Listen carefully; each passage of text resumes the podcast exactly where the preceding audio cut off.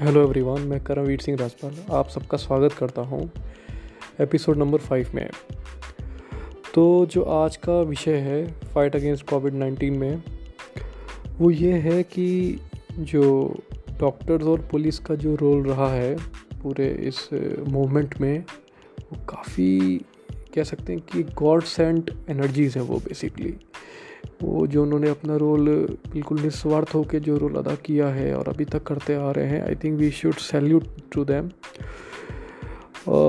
दूसरी तरफ थोड़ा सा ये कुछ सुन के अजीब लगता है कि जब डॉक्टर्स और पुलिस पे हमला होता है, जैसे अभी हम लोग ने देखा, तो वो सही नहीं है चीज़। वो इसलिए भी सही नहीं है क्योंकि जिस एंड से वो पूरे दिन रात 24 घंटे लगे हुए हैं, जिस लेवल पे वर्कआउट कर रहे हैं, तो वी शुड सी कि हम क्या एग्जैक्टली कर सकते हैं उनके लिए, एटलीस्ट क्या कर सकते हैं, सेफ गार्ड क्या कर सकते हैं। कुछ कम्युनिटी के लोग उनको बिल्कुल ही, कुछ कम्युनिटी में भी कुछ ऐसे लोग हैं जो उनको सुन ही नहीं रहे हैं, ठीक है, वो हम सब लोग के लिए हैं। अभी भारत सरकार ने बहुत अच्छा फैसला लिया डॉक्टर के जो खिलाफ, जो भी कोई गलत करेगा तो नॉन बेलेबल होगा, और it's a very wonderful step.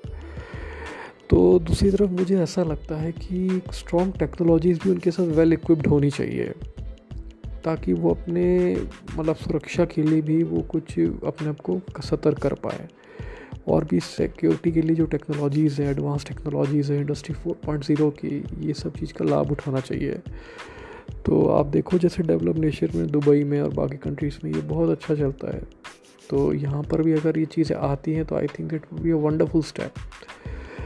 तो ये चीज़ें हैं डॉक्टर्स, और डॉक्टर्स को भी जो जिस चीज़ की चाहिए चीज़ें, जो इक्विपमेंट्स चाहिए, वो पूरे सरप्लस अमाउंट पे हो, तो I think that would be a valuable addition and necessity है उनके लिए भी। वेल, ये आज का चर्चा का विषय था। उम्मीद है आपको ये पॉडकास्ट अच्छा लगा होगा। मिलते हैं अगले एपिसोड में, तब तक के लिए आगे दीजिए। जय हिंद।